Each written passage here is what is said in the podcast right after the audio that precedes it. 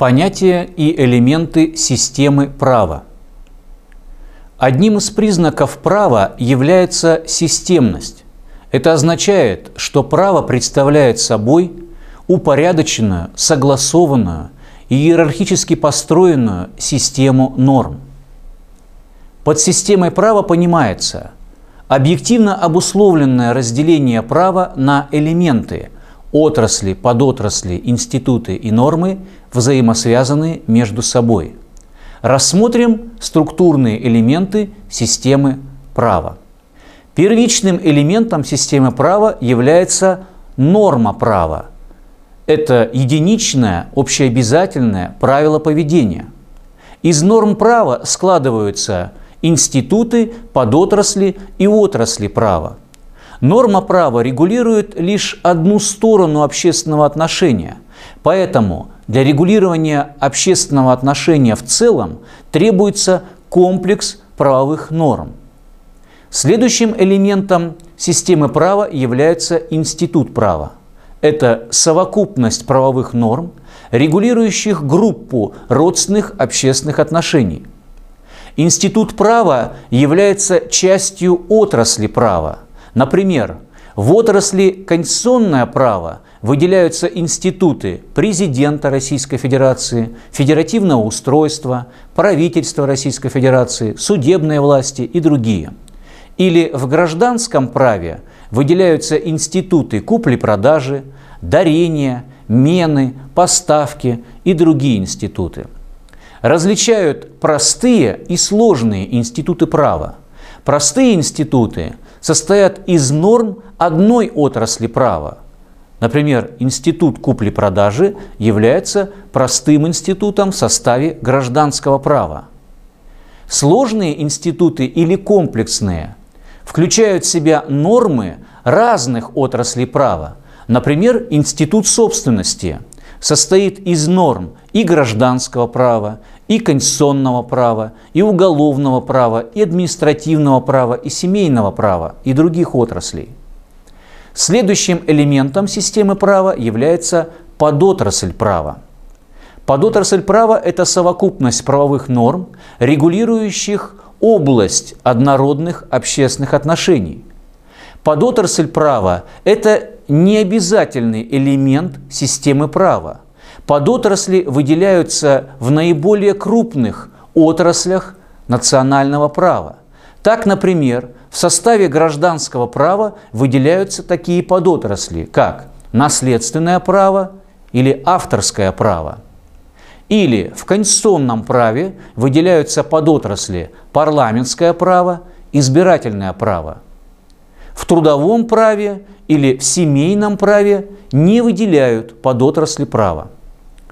Следующим и самым крупным элементом системы права является отрасль права. Отрасль права – это совокупность правовых норм, распределенных по правовым институтам и подотраслям, и регулирующих крупную сферу однородных общественных отношений. В системе российского права выделяются множество отраслей, например, такие как конституционное право, административное право, уголовное право, трудовое право, семейное право, финансовое право и другие. Различают основные отрасли права и комплексные отрасли. Основные отрасли права имеют четко определенный предмет правового регулирования. К основным отраслям права относят, например, уголовное право, гражданское право, административное право, трудовое право. Комплексные отрасли права состоят из норм нескольких основных отраслей. Например, комплексной отраслью является право социального обеспечения, которое включает в себя нормы и трудового права, и нормы налогового права, и других основных отраслей.